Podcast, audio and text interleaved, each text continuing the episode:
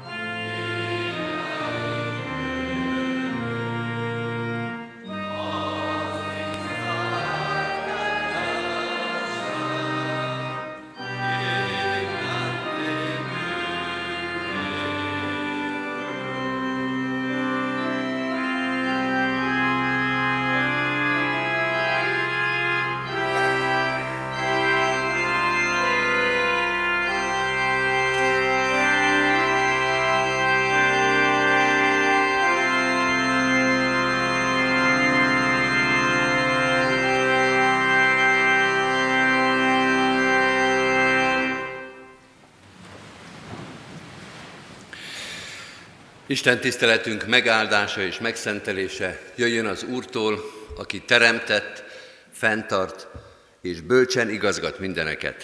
Amen. Hallgassuk meg Isten írott igéjét a Zsoltárok könyvéből. A 130. Zsoltárt olvasom. Így szól Isten írott igéje. A mélységből kiáltok hozzád, Uram. Uram, halld meg szavamat, füled legyen figyelmes, könyörgő szavamra. Ha a bűnöket számon tartod, Uram, Uram, kimarad meg akkor, de nálad van a bocsánat, ezért félnek téged. Várom az Urat, várja a lelkem, és bízom ígéretében. Lelkem várja az Urat jobban, mint az őrök a reggelt. Mint az őrök a reggelt. Bízzál, Izrael, az Úrban, mert az Úrnál van a kegyelem, és gazdag ő, meg tud váltani. Meg is váltja Izraelt minden bűnéből. Isten tegye áldottá az ő igénynek hallgatását és szívünk befogadását. Ámen. Hajtsuk meg a fejünket és imádkozzunk. Urunk, hálát adunk neked a mai reggelért, a mai napért, amire felvirasztottál bennünket, a napsütésért, a békességért, a nyugalomért, amely körülvesz bennünket. Ad, hogy ez a nyugalom ne csak körülöttünk legyen, hanem bennünk is, a szívünkben. Tőled várjuk és tőled kérjük ezt a békességet. A te békességed legyen velünk, a te igéd vezessen bennünket. Bocsáss meg, hogyha sokszor nem kértük a te békességedet, sőt megtörtük azt, nem kértük a te vezetésedet, hanem saját fejünk után mentünk. Ha a mélységbe és a sötétségbe rántottuk magunkat és a környezetünket, sőt az egész világot, önfejűségünkkel és lázadásunkkal. Bocsáss meg mindent, amit a, amivel a te fényedet, világosságodat elsötétítettük, meghomályosítottuk. Bocsáss meg mindent, amivel szégyent és, szégyent és fájdalmat hoztunk a te nevedre, a te tanításodra, a te egyházadra. Segíts nekünk rád figyelni most. Segíts neked, segíts nekünk, hogy rád hangolódjunk, hogy rád figyeljünk, hogy téged kövessünk. A lelkedre van szükségünk, igédre és útmutatásodra, hogy ne csak önnön igazságainkat hajtogassuk, ne a saját bölcsességünket keressük, ne a saját indulataink vezessenek bennünket, hanem Te. Légy itt most közöttünk, állj meg itt középen, szólj és taníts minket, és tedd készé és képessé a szívünket a Krisztus követésre, az ige megértésére, megélésére. Ő érte, ami Mesterünkért, Jézus Krisztusért kérünk. Amen. Kedves testvérek, készüljünk az ige hirdetésére a 16. Zsoltárunkkal. Ez lesz a hónap éneke november hónapban. A 16. Zsoltárunk első verszakát énekeljük. Tarts meg engemet, ó én Istenem!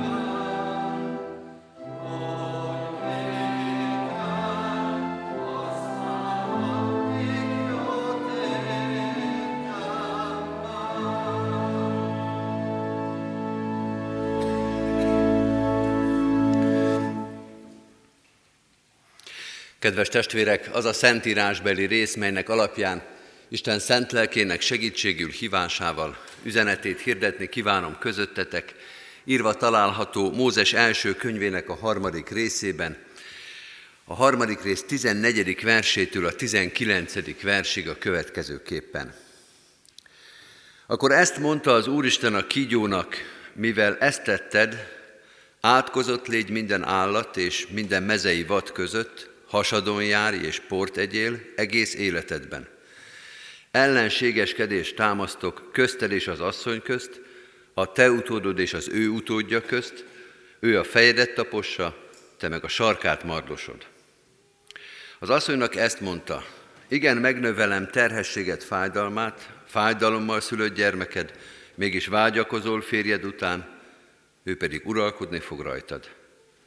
Az embernek pedig ezt mondta, mivel hallgattál feleséget szavára, és ettél arról a fáról, amelyről azt parancsoltam, hogy ne egyél, legyen a föld átkozott miattad, fáradtsággal élj belőle egész életedben.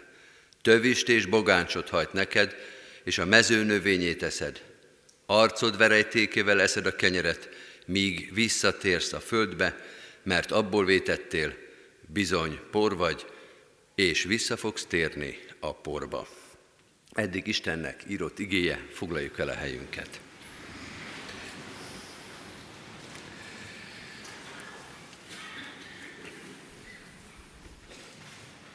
Kedves testvérek, a novemberi 9 órás Isten tiszteleteken hasonlóan a szeptemberiekhez egy témával fogunk foglalkozni.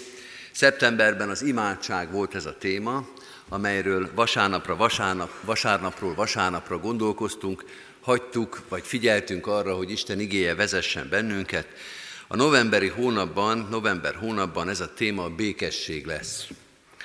Kevesebb idő áll rendelkezésünkre, mert szeptemberben öt vasárnap volt, öt ige hirdetés, foglalkozott az imádsággal, most meg csak négy vasárnap van, és ebből is az egyik, pontosan a harmadik, a szószék csere lesz a gyülekezetünkbe, tehát a négy vasárnapból három ige hirdetés, három vasárnap fog szólni a békességről, itt a kilenc órás Isten tiszteleteken.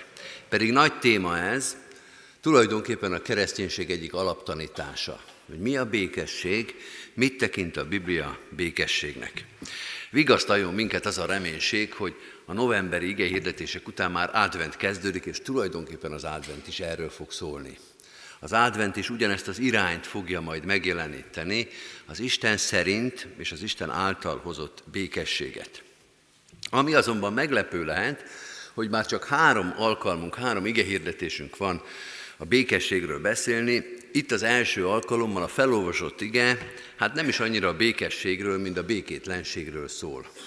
Biztos fölismertük a bibliai részletet, ez a megszólalás, Istennek ez az igéje megszólalása akkor hangzik el, amikor a bűnbe esett emberrel beszél, először a kigyóval, aztán Évával, aztán Ádámmal, a bűnbeesés utáni isteni szózat és isteni kijelentés, isteni beszéd az, amelyet most felolvastunk, és abban egyáltalán nem a békességet halljuk alaphangként.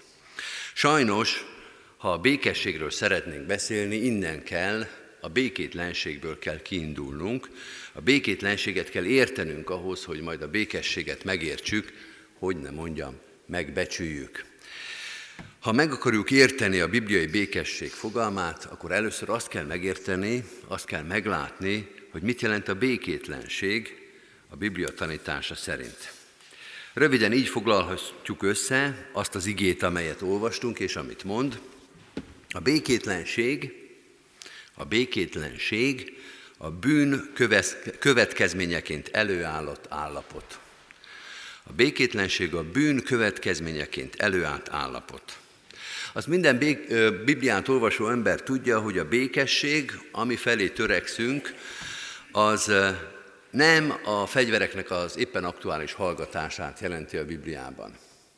Nem azt mondja, nem arról beszél a bibliai békesség, hogy most éppen már vagy még nem szólnak a fegyverek. Milyen érdekes, hogy pont november 4-én került sor erre az ige hirdetésre, november 4-én, amikor 62 évvel ezelőtt szóltak a fegyverek, az utolsó háborús konfliktus Magyarországon, amikor a szovjet hadsereg megtámadta az országot, csapataink harcban állnak, biztos sokszor hallottuk azóta ezt a rádió szózatot, ezt az idézetet. Volt, és ebben a nemzedékben sokan vannak, akik emlékeznek erre is, meg az előtte lévő háborúra, amikor a békességet alapvetően a háború ellentéteként értelmeztük. Mert amikor szólnak a fegyverek az utcán, szólnak a fegyverek körülöttünk, akkor a békesség az ez, hogy legyen béke már, hallgassanak el a fegyverek. De a bibliai gondolkodásban ennél sokkal többet, sokkal átfogóbbat jelent a békesség, egy állapotot, amelyet híven kifejez egyébként a mi református köszönésünk is, áldás, békesség.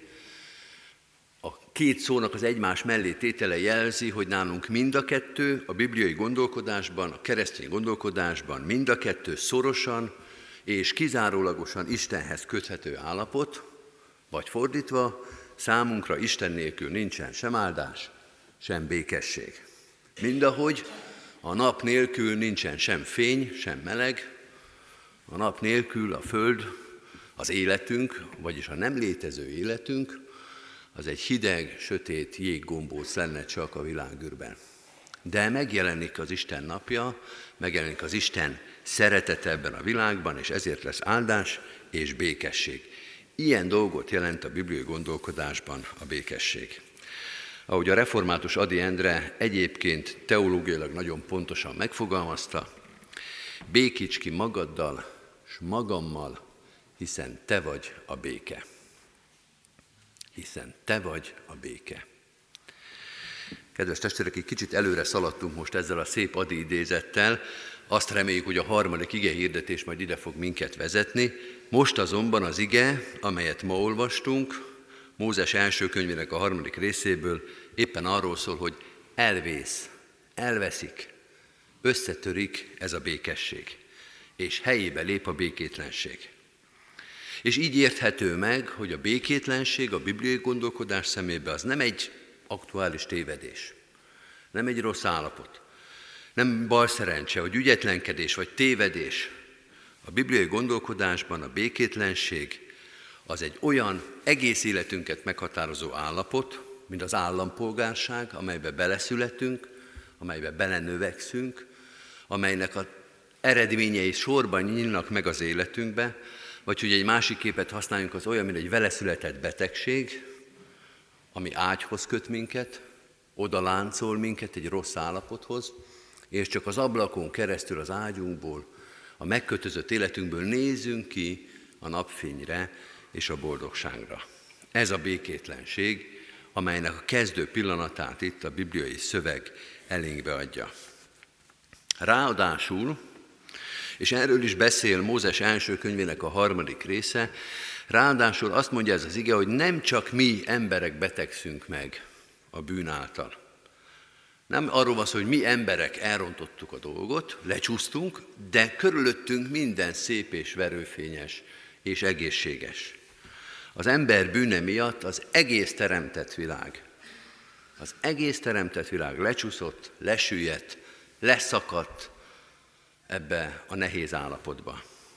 Azt olvassuk a 17. versben, ezt mondja Isten az embernek, legyen a föld átkozott miattad, fáradtsága él belőle egész életedbe. A föld átkozott miattad. Amit látunk magunk körül, hegyek, völgyek, fák, virágok, állatok, az nem a teremtésbeli állapot. Ez az állapot, amit látunk magunk körül, ez az átkozott föld, amely mi általunk és mi miattunk lett átkozott. Tegnap végig utaztuk a megyét ebben a szép őszidőben, és néztük, hogy milyen szépek a szépen gondozott szőlők, és hogy milyen szép az őszi. És ilyenkor az ember arra gondol, hogy ha ez az átkozott világ ilyen szép, akkor milyen lehetett a teremtésben? Akkor milyen lehetett akkor, amikor még nem hangzott el ez a mondat, amit most felolvastunk, hogy legyen a föld átkozott miattad. Milyen szép lehetett az Isten teremtett világa. De kedves testvérek, ne értsük félre, itt azért nem, vagy főleg nem az esztétikáról van szó. Nem arról, hogy milyen szép lehetett a szemünknek az, amilyen világot az Isten teremtett. És megértjük ezt, hogyha előre lapozunk az új szövetségbe, mert ennek az Ószövetség igének van egy új szövetségi párja. A legyen a föld átkozott miattad, vízhangja, párja, másik oldala a római levél 8. Vers, 8. részében van, amikor azt olvassuk, a teremtett világ sóvárogva várja az Isten fiainak a megjelenését. Mert ez a teremtett világ, a teremtett világ a hiába valóságnak van alávettetve. A hiába valóságnak van alávettetve.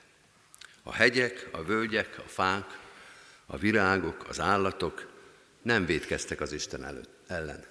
Nem lázadtak fel az Istennel szembe. És mégis az ember miatt, miattunk a hiába valóság alá vannak vettetve. Olyan az ember ebben a világban, kedves testvérek, mint egy szép és drága autó rossz sofőrje. Milyen a rossz sofőr autója? Hát belül koszos, tele van bagózva, kívül meg van húzva mindenhol, a féklámpa nem világít, az olajszintet már régen nem nézték meg, a kerekek laposak, rossz ránézni. És ezt a sofőr csinálta. A sofőr húzta meg, a sofőr tolatott neki a tűzcsapnak. A sofőr az, aki nem gondozta. Ez a világ, amely körülöttünk van, ebben az állapotban van a sofőr miatt. Békességről szeretnénk beszélni, de még mindig a békétlenségnél tartunk. A kérdés az, ahonnan ki kell indulnunk, hogy mi köze van Istennek ehhez a békétlenséghez. Az ember lecsúszott, leszakadt állapotához, ahhoz a békétlenséghez, amelyben az ember a mindennapjait éli, és mi köze van az Istennek ennek a teremtett világnak a lecsúszott állapotához. Ha végig olvassuk ezt az igét, amelyet hallottunk, az lehet az érzésünk, és nem véletlenül, hogy minthogyha ez az Isten büntetése lenne rajtunk. Ez a békétlen állapot, ez a megfosztott állapot, ez az összetört állapot. De kedves testvérek, még ha van is ilyen érzésünk, például ebből a mondatból, hogy legyen a föld átkozott miattad, meg amit a kígyónak mond, meg amit az asszonynak mond, mégis pontatlan lenne ez a megfogalmazásunk. hogy jól lássuk az Isten viszonyát ehhez a békétlen állapothoz, vissza kell lapoznunk egyet a Bibliában, és a második rész 16.-17. versét olvassuk el. Azt olvassuk ott, azt mondja Isten az embernek, a kert minden fájáról szabadon ehetsz, de a jó és a rossz tudásának fájáról nem ehetsz, mert ha eszel róla, meg kell halnod. Ez volt a megállapodás. A megállapodás arról szólt, hogy amelyik pillanatban az ember föllázad az Isten ellen, az Isten elpusztítja őt, mind ahogy elpusztította az emberiséget a vízözön idején. Hogy nincs türelmi idő, nincs appelláta, nincs magyarázkodás, hanem pusztulás van, végítélet van. És ehhez képest, a megállapodáshoz képest, azt látjuk, hogy amikor bekövetkezik az, amiről az Isten beszél, hogy eszik az ember arról a fáról, amiről nem szabad ennie, akkor nem pusztulás jön, hanem az a rész, amit felolvastunk. Az asszonynak, a kígyónak, az asszonynak és az embernek. A békétlenség következik. Eredetileg pusztulás lett volna, de most következik a békétlenség. Az Isten a békétlenség állapotába engedte az embert, de nem ölte meg, de nem pusztította el. Siralma könyvében van ez a híres ige, az Úr kegyelmes, kegyelmessége, hogy még nincsen végünk, mivel nem fogyott el az irgalma. Minden reggel meg megújul, nagy a te hűséged. Az Úr kegyelmessége, hogy még nincsen végünk, pedig ezt mondta. Az Úr kegyelmessége, hogy egy rossz állapotban, de még vagyunk. Egy kicsit erős lesz a megfogalmazás, de azt kell mondanunk ebben a viszonyítási rendszerben, hogy a békétlenség az az Isten irgalma. Mert hogyha igazságos lett volna, akkor nincs békétlenség, hanem semmi nincsen. Akkor rögtön és azonnali pusztulás van. De ehelyett az Úristen meggondolva magát, vagy ahogy a Biblia néha szokta mondani, megbánva hogy pusztulást ígért nekünk, azt mondja, hogy ti kiszakadtatok az édenből, az édentől keletre vagytok, ahogy szintén a Mózes könyve fogalmaz, de akkor nézzük meg, akkor próbáljuk meg ezt. Kiszakadtatok a békészségből, nem akartatok a békességbe lenni, akkor most próbáljuk meg a békétlenséget. De megpróbáljuk. De megnézzük, hogy milyen a békétlenség. Én ott leszek veletek. Ez a békétlenség ez az Isten irgalmáról szól. Egy furcsa történet jutott az eszembe, egyszer olvastam egy mester szakácsnak a, az életrajzát, és arról írt, hogy milyen volt az első ebéd, amit elkészített. Már egy éve tanulta valamilyen szakácsiskolába, és ehhez mérten nagy volt már a mellénye, és elkezdte otthon szidni az édesanyja főztjét. Hogy az milyen fantáziátlan, hogy mindig ugyanazt teszük, hogy azt nem is úgy kell csinálni, hogy nem olyan alapanyagokat kell felhasználni. Szóval egy 13-14 éves fiatal minden gőgével és, és szeretetlenségével szitta, szitta, szitta azt, ami van. És akkor az apja azt mondta, hogy jó, akkor vasárnap te főzöl. És a fiatalember főzött is, bűvészkedett, varázsolt a konyhába, úgy fél időnél már tudta, hogy ebből nagy baj lesz. Hogy alkudozott, elkezdett alkudozni az apjával, hogy de mégis az anyja segítsen, vagy mennyire kell vendéglőbe. Teríts. Azt fogjuk enni, amit te főztél. Azt írta a szakács, hogy ehetetlen volt, amit csinált. Mintha szenet ettek volna homokkal. Hogy minden falathoz kellett egy kis vizet inni, hogy lecsusszon, és akkor még a fiziológiai következményekről nem beszélek, pedig arról is ír, hogy mi lett aztán az ebéd után. Drága testvéreim, az Úristen is ezt mondta. Akkor most megesszük, amit főztetek. És ahogy ebben a történetben az Úristen is eszi. Nem azt mondja, hogy ti egyétek azt, amit főztetek, én meg elmegyek a vendéglőbe. Hogy én nem veszek részt abba a történetbe, amit ti kavartatok. Hanem azt mondja, hogy akkor most ez lesz. Akkor most ez következik. Ha ti nem fogadtok szót nekem, hogy ti vagytok az Úristen, hogy ti tudjátok, hogy mit kell tenni, akkor most próbáljuk ki ezt. Akkor most ezen az úton megyünk.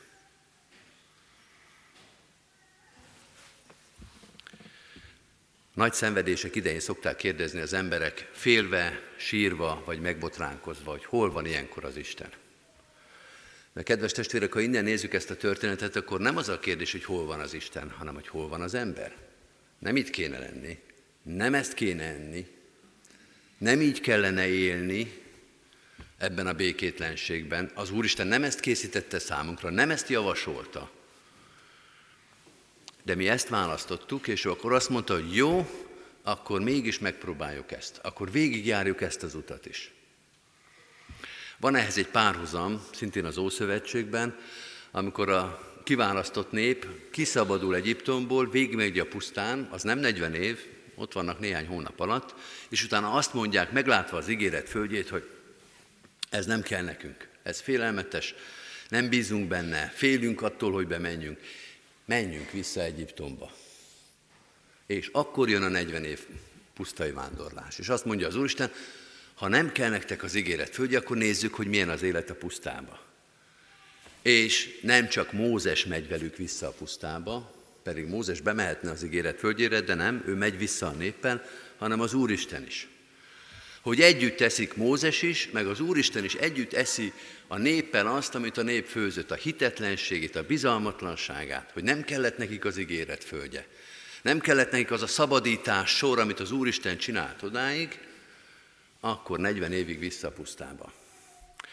Ami van, ami ebben a világban van, az a békétlenség, az e szerint a logika szerint érthető meg. Ez az Úristennek a köze, hogy azt mondja, hogy jó, akkor most megesszük együtt, én is veletek együtt azt, amit főztetek. Kedves testvérek, úgy néz ki, hogy ma még inkább csak a békétlenségről volt szó. De ebben a békétlenségben az egyetlen pozitívum, de az nagy pozitívum, hogy ebben itt van velünk az Úristen.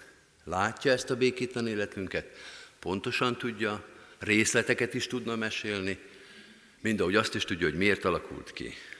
És az a reménységünk nekünk, akik a békétlenségbe születtünk, hogy egyszer csak valaki majd meg fog állni előttünk, reménység szerint a harmadik igeérdetésbe, és azt fogja mondani nekünk bele a szemünkbe, hogy békesség néktek. És akkor lesz majd, de csak akkor lesz majd békesség. Amen. Gyertek testvérek, válaszoljunk Isten igényére. A 454. dicséretünket énekeljük el. Rövid kis verszakai vannak, mind a három verszakot énekeljük el. A 454. dicséretünk mind a három verszakát, ez a világ csak baj halma, nincs itt senkinek nyugalma.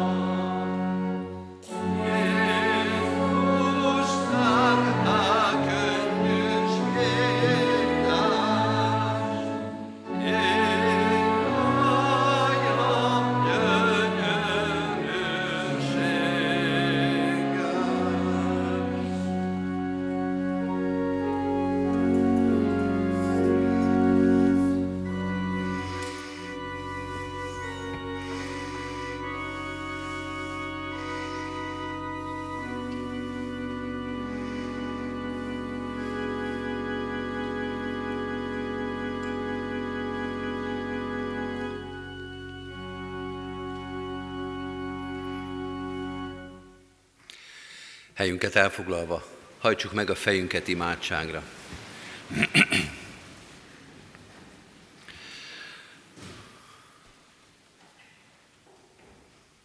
Urunk Jézus Krisztus, békesség, fejedelme, halld meg az imádságunkat innen a békétlenség földjéről, az emberi világból, abból a világból, amit mi tettünk ilyenné. Halld meg a reménységünket, fohászkodásunkat, az imádságunkat, a kiáltásunkat. Hoz békességet az életünkbe, mert nélküled, nélküled a békétlenség, a szeretetlenség, az emberi gyarróság elborít mindent. A te kegyelmed, hogy még nincsen végünk, hogy még tart a ma, hogy ma is ránk virradt ez a szép nap, hogy ma is találkozhatunk egymással, hogy örülhetünk, a veled és az egymással való találkozásnak, hogy még ma is van reménység a szívünkbe, te megoldást, békességet, üdvösséget hoztál ebben a világba. Köszönjük, hogy nem csak az van, amit mi tettünk, hanem főleg és leginkább az van, amivel te megtartottál bennünket, hogy a te megtartó kegyelmed és irgalmad erősebb minden emberi gyarróságnál, minden emberi homálynál és sötétségnél. Világítsd meg az életünket, Bocsáss meg a védkeinket, tisztítsd meg az életünket mindattól, amit mi hoztunk, mi szakítottunk magunkra. Te légy az, aki világosságot hozol, sötét hétköznapjainkba, szeretetet, kegyelmet, irgalmat, türelmet, megbocsátást, megengesztelődést, bocsánatkérést, mindazt, amit Te hoztál Jézus Krisztusban. Ó, mennyei atyánk, segíts nekünk, hogy az ő képére formálódjunk, Mennyei atyánk, segíts, hogy az ő tanítványai lehessünk, hogy Krisztusról nevezzenek, hogy Krisztusról ismerjenek fel minket ebben a világban. Így visszük eléd a hétköznapjainkat, az ünnepeinket, a családunkat, a személyes életünket, a közösségeinket, a gyülekezetünket, egyházunkat. Így könyörgünk a városunkért, társadalmunkért, országunkért, a körülöttünk élő emberiségért. Hisszük, Urunk, és tapasztaljuk is, hogy a Te történelem formáló kezed olyan helyeken is békességet hozhat, ahol emberileg semmi reménység nincsen már. Hadd legyünk a Te gyermekeid minden helyzetben, hadd legyünk engedelmesek, sőt, hadd hirdessük a Te nevedet minden helyzetben, minden döntésnél, minden közösségben. Így imádkozunk azokért, akik a szívében azért nincs most békesség, mert helyét átvette a gyász, a fájdalom, a szomorúság. Urunk, a Te vigasztalásodra van szükségük. Hadd hirdessük ezt, nem csak ige hirdetésben, hanem imádságban, szeretetben, odafigyelésben is. Így könyörgünk a gyászolóinkért, azokért, akik egy-egy koporsó mellett álltak meg, itt vagy távol van, azokért, akik ezután kerülnek ebbe a helyzetbe, gyászra, szomorúságra, sírra és temetőre készülnek. Urunk, segíts nekik ebben a helyzetben a Te lelked vigasztalásával. Imádkozunk azokért, akik betegségben, fájdalomban, szomorúságban élnek, akik kórházban vannak, akik műtétre készülnek, akiknek az élete tele van reménytelenséggel, tele van olyan helyzetekkel, amit nem tudnak megoldani. Hiszük, Urunk, hogy a Te kezed, a Te igéd, a Te jelenléted, megoldás, gyógyulás, segítség. Ezt kérjük most az ő számukra is. Imádkozunk az egész közösségünkért, a szolgálatainkért, magyar nemzetünkért, ezen a mai napon különösen is a vigasztalódásért, a békességért, a megbocsátásért, a sebek begyógyulásáért. Urunk, annyi fájdalmat, annyi sérülést, annyi sebet kapott ez a nemzet, Te gyógyítsd be a sebeinket, add, hogy csak benned legyen reménységünk, a Te ígéret, a Te útmutatásodat keressük, a fájdalom és a gyász napján, ugyanúgy, mint az öröm és a háladás idejében is. Áld meg ezt az emberiséget, az egész világot, a nemzeteket, a földön futóvá lett népeket, áld meg a Te jelenléteddel, gondviselő kegyelmeddel, gyógyító szereteteddel. Amen. Most vigyük egyen-egyenként is Isten elé imádságainkat.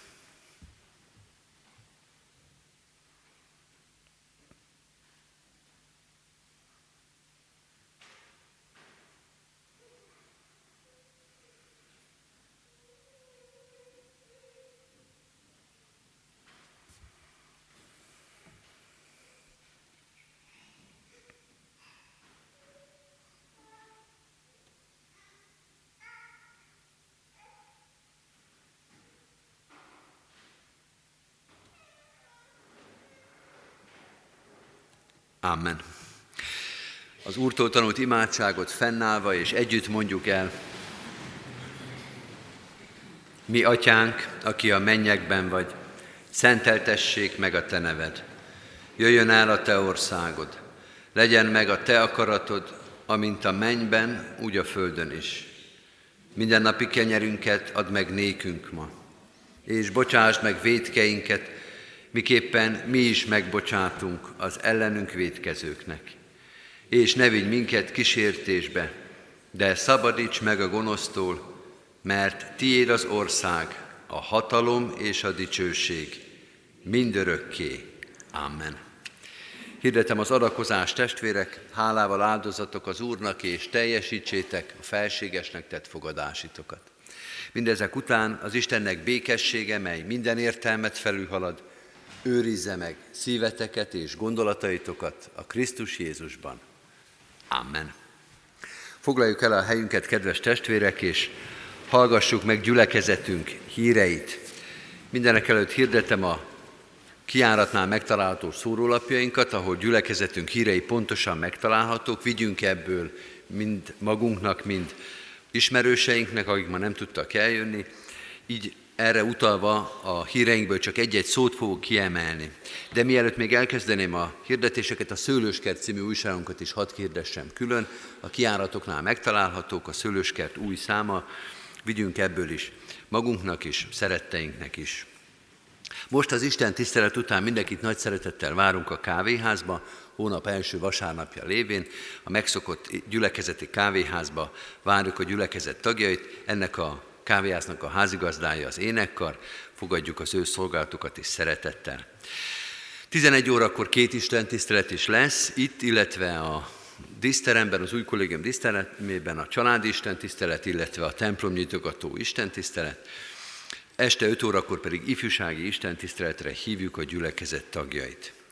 Heti alkalmainkban három házi bibliaóra is szerepel, kedden 4 órakor a Hunyadi Városi Közösségi Házban, 5 órakor Kadafalván Simonné Marikáiknál, szerdán pedig a hegedűs közben idősebb Mészáros Jánoséknál lesz házi bibliaóra. Pénteken lesz majd ettől a héttől kezdve, vagy mostantól kezdve a Kecskeméti Végmihály kórusnak az énekkari próbája, kedden 5 órától a gyülekezeti központban. Ránk következő vasárnapon pedig, ha Isten engedés élünk, a megszokott rendben, 9-kor, 11-kor, délután 5 órakor tartunk itt a templomban Isten tiszteleteket. Kérem a testvéreket, hogy hordozzánk imádságban a gyászolókat. Az elmúlt héten búcsúztunk Prókai László és idősebb Bán Béla nyugalmazott református lelkipásztor testvérünktől. Imádságban hordozzuk a megszomorodott szívű családokat. Halottaink Messzi János Tivadar 67 éves korában ment el a mindenélők útján, Temetése november 5-én, hétfőn 9 órakor lesz a köztemetőben. Kéri Katalin, 72 éves testvérünk temetése, 10-én szombaton 11 órakor lesz a református temetőben.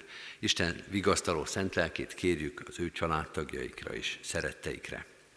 Köszönettel hirdetjük az adományokat, az elmúlt héten mintegy 140 ezer forint érkezett gyülekezetünk pénztárába.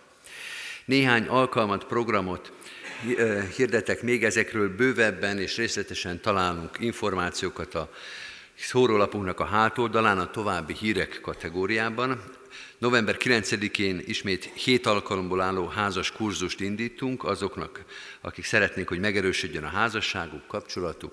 Ezeknek a pároknak szeretettel hirdetjük ezt az alkalmat. Szeretettel ajánljuk a Sionházak szolgálatait, nappali ellátást, szociális étkeztetést, házi segítségnyújtást, demens ellátást, akiket, vagy amely családot ez érint, valamilyen szempontból kérjük, hogy a megfelelő adatokat keresse meg a hirdetőlapokon. Jótékonysági ruhavásár is lesz ismét gyülekezetünkben november 9-én fél tíztől a gyülekezeti központban. Kollégiumunk hírei, a gimnázium szeretettel várja az érdeklődő 6. és 8. osztályos tanulókat és szüleiket nyílt napjaira, 15-én, 21-én és 27-én. Beiskolázási szülői értekezlet november 21-én lesz. Folytatódik a gimnáziumban az ingyenes felvételi előkészítő hatodikasoknak és nyolcadikasoknak. Az általános iskolának is van egy híre, november 20-án, 21-én nyílt napokat hirdet az általános iskola, a 2019-es 20-as tanévben tanköteles gyermekek szüleit várja ezekre a nyílt alkalmakra, illetve a gyermekeket is. Gyülekezetünk a Széchenyi Városi Misszió céljaira ingyenes használatba kapott az önkormányzattól egy ingatlant. Ezt sokszor hirdettük már, most is megteszem. Ennek az ingatlannak a felújítására céladakozást hirdettünk. Ennek az adatait is megtaláljuk a hirdető lapon, éljünk ezzel az adakozási lehetőséggel. Végül szeretettel felhívjuk a gyülekezeti tagjaink figyelmét, hogy december 1-ével kerül megállapításra a 2019. évi egyházközségi választói névjegyzék. A választói névjegyzékbe való felvétel feltétele a befizetett egyházfenntartó járulék és a regisztráció. Mindezt a lelkészi hivatalba intézhetjük. A már egyháztagoknak köszönjük eddigi fenntartói támogatásukat, ha adataikban változás történt a közelmúltban, kérjük, hogy ezt jelezzék a lelkészi hivatalba. Minden eddigi befizetett adományokat Isten iránti hálával köszönjük meg. Az Úr Jézus Krisztus legyen gyülekezetünk őriző pásztora. Kedves testvérek, a záró énekünket énekeljük. Megismétlem még egyszer a meghívást a kávéházba, előtte azonban énekeljük a 345. dicséretünket mind a négy verszakával, Ím nagy Isten, most előtted szívem kitárom.